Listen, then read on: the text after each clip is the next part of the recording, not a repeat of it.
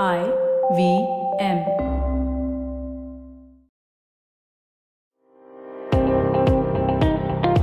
Welcome to All Things Policy, a daily podcast supported by Pragati, a flagship media initiative of the Takshashila Institution.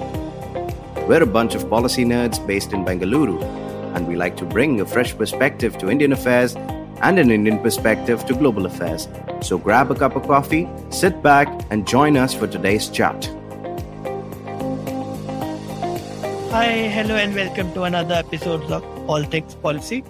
I'm Harshit Kukreja, and today, as a guest, we have Mehak Nadkani, who is my colleague at Takshashila and works at Policy School. So, Mehak, how are you? I'm good, Harshit. How are you? All good, all good. So, Mehak, before we start, could you like tell us about our GCPP courses? Yeah. So I know listeners would have heard this before in the previous episodes, but someone who's tuning up for our episode for the first time, I'd like to tell them that Takshashila Institution runs these 12 week cohort based courses in public policy, and we have three streams running around. First is advanced public policy, second is tech and policy, and the third is defense and foreign affairs. So the applications for next cohort are now open and the last date to submit the application is 30th of April and the next cohort begins from 7th of uh, May. And for further details, please uh, check school.takshashila.org.in. That was a full blown brand integration. Like yes, marketing. so today this podcast we'll talk about water scarcity. We'll talk about how water scarcity links to gender and education in India. So Mehak, the planet is getting warmer, extreme weather events are getting more common. And I think we are looking at a changed future in which water consumption patterns are also changing and water, how water is distributed throughout the globe is changing. So, how will this scenario affect India as a country? First of all, we need to realize that water crisis and uh, extreme weather patterns and which lead to water crisis also is a global phenomenon. But at the same time we need to realize that there are countries and there are populations which get deeply impacted with the water crisis. Of course developed countries have better access to more resources and they have better uh, resources to use their uh, water efficiently. India which has a larger population and which also has limited amount of water resources is of course going towards uh, magnificent, not a magnificent, a major water crisis. We know, we have heard cases of Chennai every year facing a water crisis. People have to stand in lines for just a bucket of water. And that's, of course, common in a lot of parts of the country. We know drought events are becoming more and more prone. They're, they're um, more and more, they're happening in a larger, uh, more frequently and for a larger point of time.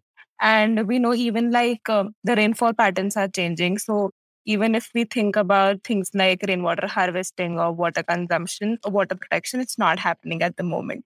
I read a Niti Aayog report. It painted quite a bleak picture. It said that by 2030, India's water demand will be two times its supply. So we'll have a demand which is two times what we have. So that sounds super scary.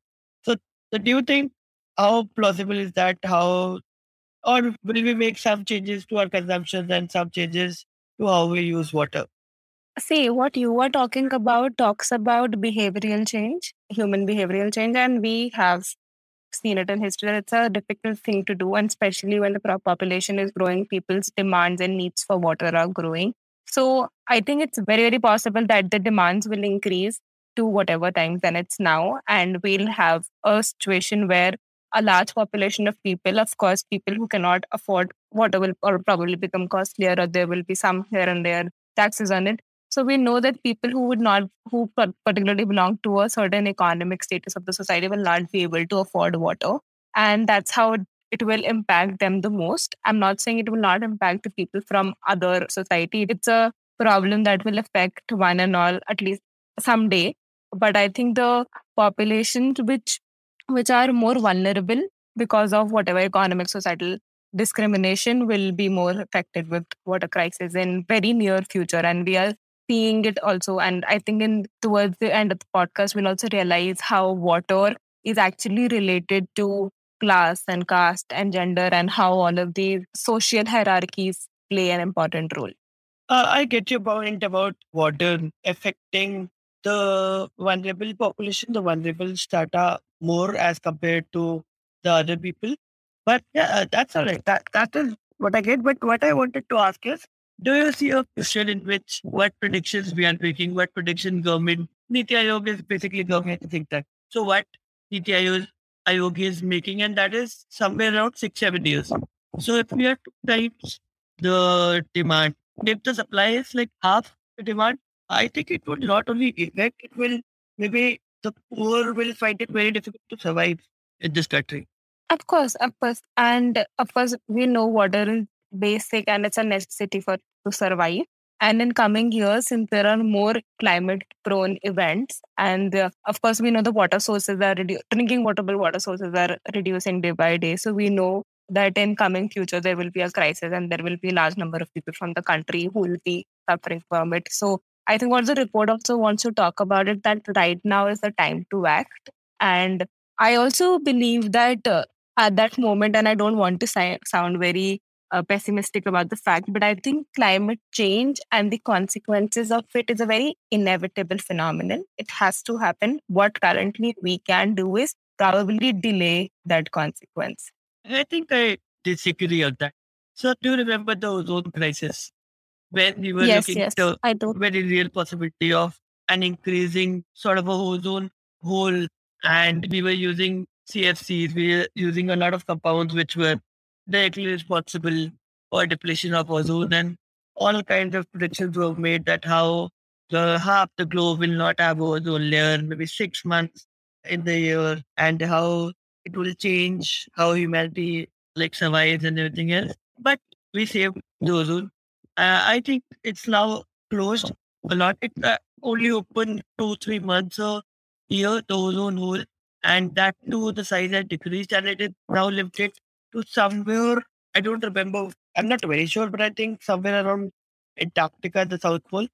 So the, I think I Uh, think Harshit, what you are talking about right now is a very limited consequence. What I was referring to in general was like consequences of climate change. And we know that over the decades, we have digressed and we have crossed most planetary boundaries. We know that there are now more limited sources of water. Of course, we have found a ways around all of these things and we are trying new technologies to figure out but we still at that point in stage where we cannot make water and there have been experiments which have been done in other country through clouds or through other things but i think it's still not possible so what i am trying to say is that we live we are in an epoch we live uh, there are anthropogenic activities which have been happening for over centuries now and we have done enough destruction so of course, the climate and nature is also going towards another level of equilibrium and it's trying to achieve that. I think what we need to do at the moment is trying to uh, stop that equilibrium happening from now because if nature goes to one point of balance and it's very difficult to reverse it back. But I think we will never be able to go back to what we were at the moment. And now, what we can, we should uh, move towards is probably delaying the consequences and lowering down the temp- global temperature. No, Mehak, I obviously I agree with you that obviously the conditions will change. Nature sort of everything uh the temperatures will stabilize in accordance with in what we emit. But what I meant to say was that we have uh, when we started the podcast, it was we had painted a very bleak picture. So I was just pointing out to our uh, humanity's sort of recent successes in reversing or changing inevitable futures. So obviously, No, I what I was hinting like that we know there is a day each year when we decide, okay, we have used all of our Earth's resources for that particular year.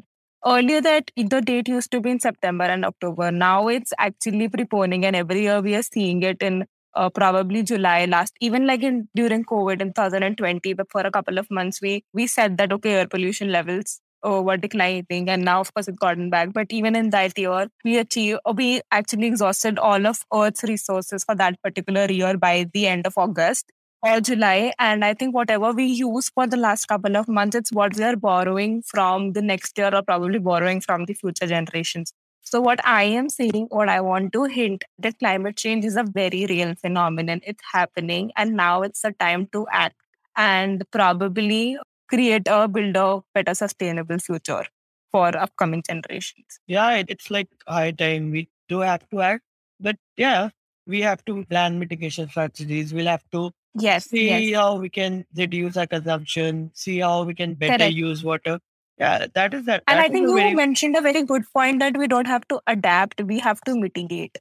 And Yeah. uh, that's the right word that I keep saying to everyone. It's everyone keeps saying that we need to adapt to whatever is happening. And I was like, more than adaptation, mitigation is better way of going about it.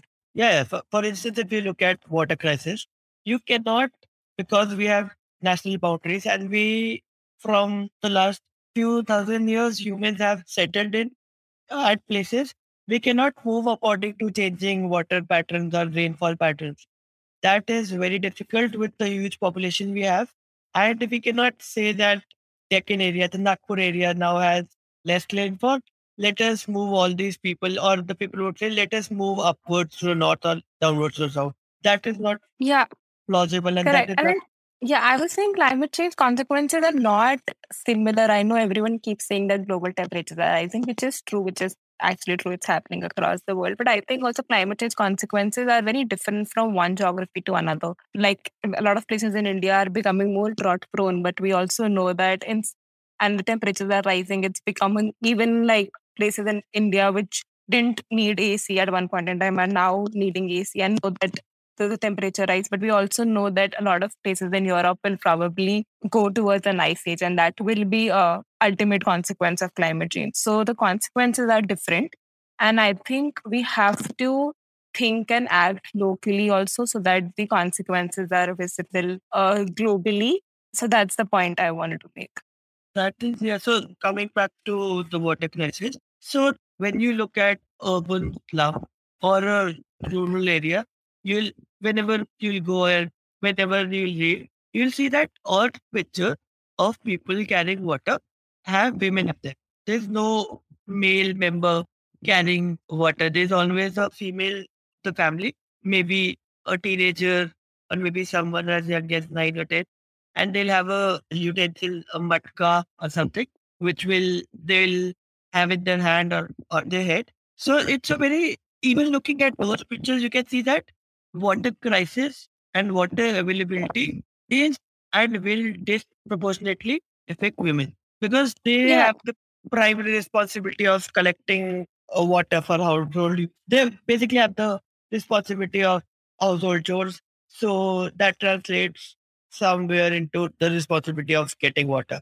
See, that's true. Like fetching water for both individual and the household needs has always been a gendered task. And it's not only true for India, it also holds true for all developing nations across the world that fetching water, uh, walking kilometers every day is a task which is given to women and girls. And uh, now that we know that climate change is happening and the sources of water are becoming more further from the household. So we know that it is the women and these young girls who have to walk more and more kilometers every day and spend hours walking to get that water.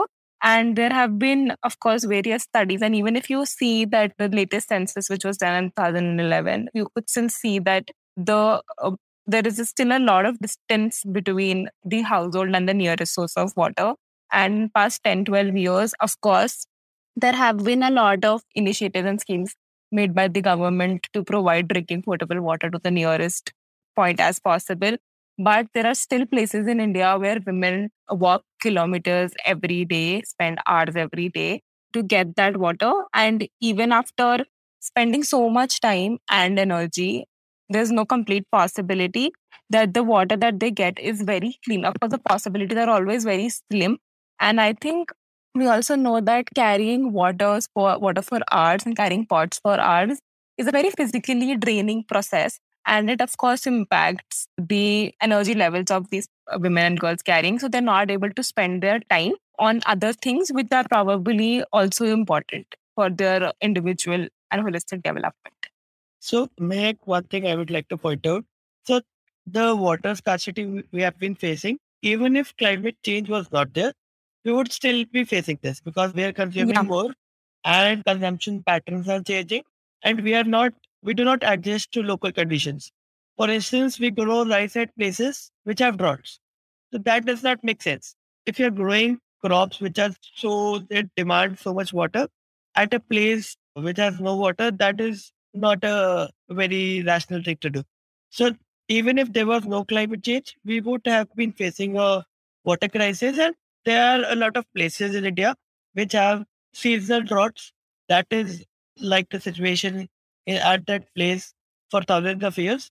But people who lived there earlier, who lived sort of traveled from one place to another according to the change in temperatures and water availability, they had adapted that. But because of growing populations and people settling down and introduction of agriculture, we do not have that thing now. We people don't usually a small minority does, but I think almost all of the population of the country is settled in one place. People don't move, uh, no longer move according to changes in weather and stuff. I think, Harshit, first of all, that's a very general statement to make. I know there are a lot of tribes which still do shifting on a seasonal mostly. basis. I said mostly. Uh, I don't think tribes make the tribes which change their places according to climate, according to change in weather patterns. I don't think they make more than five, seven percentage uh, of the whole population. They do not Also. I think we also were talking about how climate change is inducing more and more droughts, and that's why the sources of water are getting further from the house. Of course, there have been a lot of talk about the area of Kutch in Gujarat has been a drought-prone area forever. It's not like droughts have become common as of now. It has been there, and people had gotten used to it, and they also that's why they don't grow a lot of water-inducing crops. They only grow crops which uh, need hardly any water. But there are a lot of places which the weather is uh, such that they have some seasons of drought. That is not, I, I think Kutch, the increasing droughts in Kutch are mainly because of human activity and obviously because of climate change. But there are a lot of areas, of, or for instance, Kutch also has some uh, weeks or I think some months where there is lack of water. And that is has been there for like hundreds of years. That is not because Exactly, that's my point. No, exactly, that's my point. And that's what No, I no. said. Kutch has been facing drought forever. It's not like Kutch is facing drought for now. But I am what I am saying is I'm not saying droughts are the only reason. I am just saying climate change is inducing droughts and which also leads to limited water sources and the population is increasing. So we know that the distance between the household and the Yeah. nearest source of clean potable drinking water is increasing. Yeah. And that's why, since fetching water or carrying water pots is a gendered based task, that's what I'm saying. Water scarcity impacts women in the ways that it doesn't impact men in those ways. That was my point. That and the energy and the time that they spend in getting this water for the individual and the domestic needs, they don't have time or energy left for other things, which I was coming to the next point was the school education. Since young girls end up getting this responsibility of carrying water pots and whatever time they have it's spent there they don't get a chance to probably go to school and even if they're enrolled in school and that's why we uh, know that there have been studies which show that there is a lot of absenteeism and there is a lot of school dropout of girls so water crisis impacts gender in more than one ways that we can imagine Yeah, obviously. So previously, maybe what a teenager, a teenage girl spent four hours getting water for her house. Now she has to spend six hours, and she gets Yes. she has to travel more. She has to carry those heavy utensils filled with water, so she gets tired. She's not able to concentrate, and you cannot expect people to who lack basic facilities like drinking water and water access in general to have that kind of superhuman energy and focus and go to school and work and yeah that is not expected of people. Obviously, And even when the girls are very young and mothers actually travel to uh, get water, we know that these young girls are put in responsibility of taking care of the infants or even younger children or probably even cattle. So we know that whatever responsibility then it falls on the girls and that's why even from a young age it's very difficult from for them to attend the schools regularly, which also denies them and deprives them of an opportunity to make a better future for themselves. Because education, we all know, is one of the biggest supplements for one's growth and development. So it's a double whammy. Either you go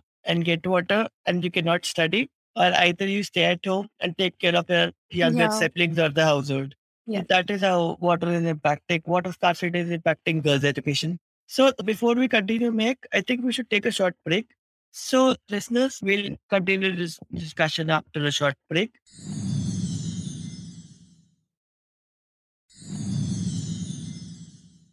Hi, hi, hi, welcome back. We were talking about how water scarcity affects women disproportionately and how it is leading to girls dropping out of school, not getting the education they need. So, Mehak, before the break, we were talking about girls in school. So, uh, what other points or what other ways do you think that water scarcity is leading to sort of like this result that girls are dropping out and not able to go to school? Yeah, of course. Uh, one of the reasons that we've discussed before is, of course, that responsibility of fetching water. But the other problem that girls face is at school. We know that we want to achieve maximum number of goals, a goal of maximum number of girls attaining education and going to school at least till a certain age. But we know that to ensure that we need to have proper water and sanitation facilities in schools across the country. But realistically, we have not achieved that. There are a lot of schools which don't have washroom. There are a lot of schools which do not have proper water facilities. And that has been, of course, a source of worry. And it has also been a point of discussion across decades. But we know that more and more schools are building toilets for girls and separate toilets for girls and boys. But there are still there's still a percent a huge percentage of schools which do not have those facilities and that's why girls refrain from going to school more particularly during their menstruation date but also in general because they have to face things like either they have to wait for their entire day to use the washroom and they cannot because there are no facilities at school. Also on the other hand they have to or they have no other alternative but just to go to open spaces and be involved in open defecation. And which also have these consequences that they have to meet with shame ha- there's embarrassment of course. And there is also always a threat of sexual harassment by external people. And uh, of course so the best choice that they think for them is to stay at home. And that's how we observe that girls refrain from going out going from school because of water and sanitation issues. And uh, sometimes even when there are there is an availability of uh, toilets in school they're not very clean. And we know that unclean or unhygienic toilets can lead to a lot of issues in girls. And they can suffer from uti urinary tract infections. And which of course acts against their regular attendance. They eventually choose to drop out or be absent throughout and that's how they don't get the education they deserve So, Mehak one important point that I would like to add. For instance, in a village which has like water scarcity, there is no water. Even if you build a toilet and it has no running water, it is of likely of no use. So, building toilets is definitely an obviously an important step, but maintaining them and getting water to them is, is even an important part of the process. Yeah And yeah that I think depends a lot for a, for a place which has in which people go 10 kilometers to fetch water. Nobody would be prioritizing toilets with running water in the village school or in that place's school. That is an expectation. You- there can be places which where people don't have to go and walk 10 kilometers to fetch water, but they but have uh, sanitation Yeah, problems uh. at schools. Yeah, that is definitely. But uh, what I'm saying is, even if you make toilets, you will have to ensure water availability and water Yeah, availability yeah. for the place at as whole.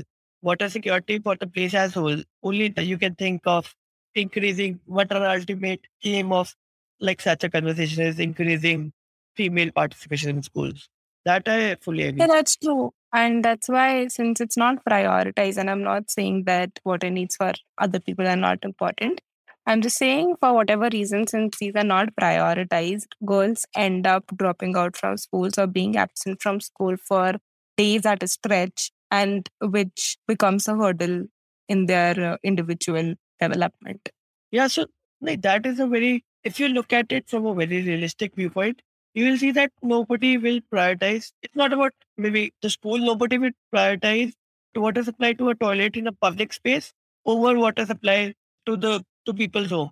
So in places which suffer from extreme droughts, in which the problem of dropouts and female participation in schools is like very less, the problem is like quite large and the female participation is very less.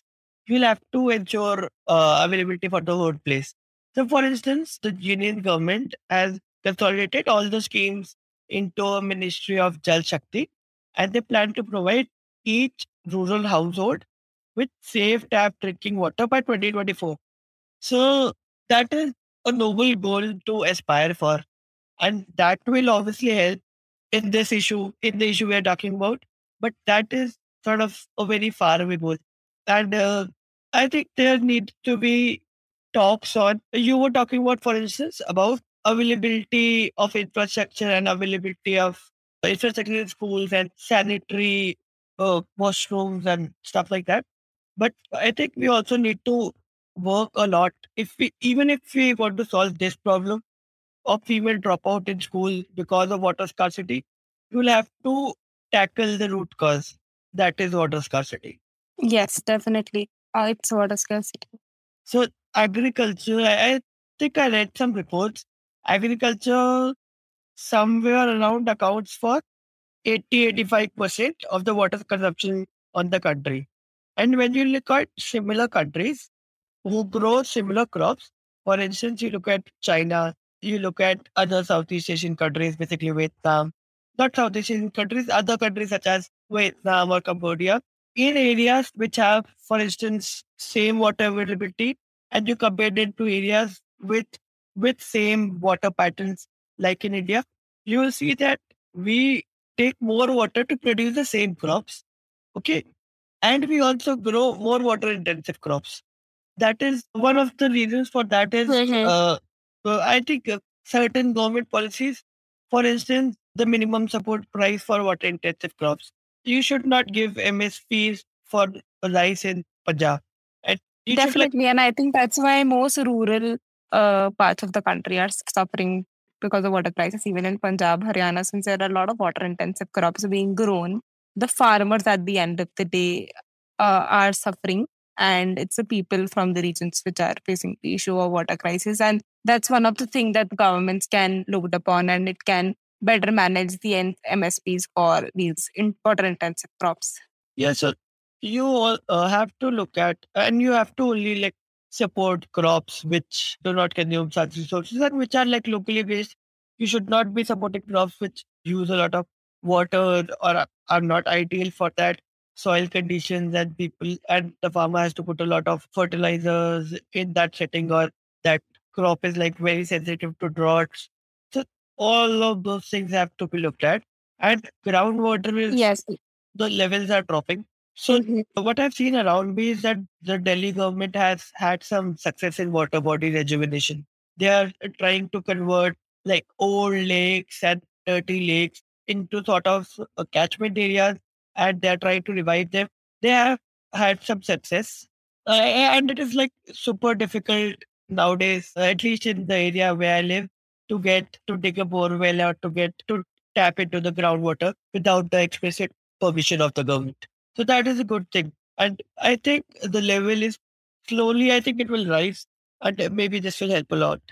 Yeah, and I think it again comes back to the point that we have to uh, rejuvenate water. We have to uh, get into practices such as rainwater harvesting.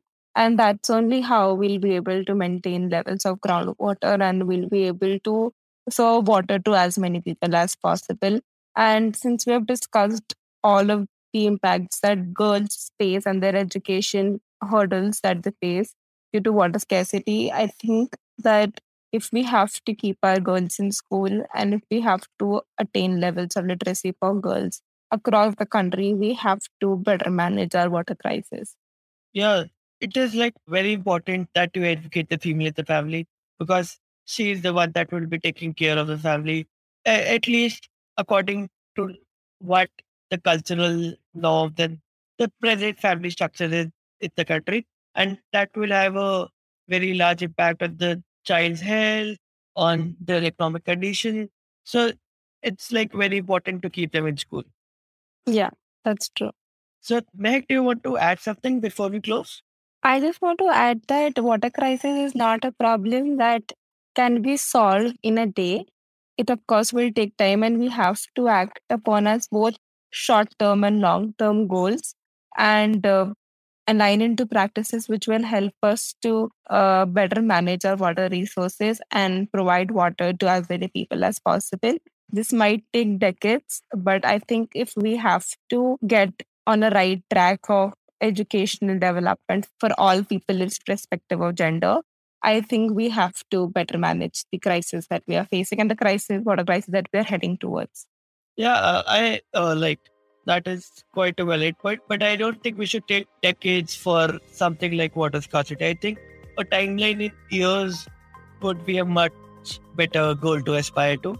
So, Mehak, thank you for being here with us, and thank you, listeners, for joining in.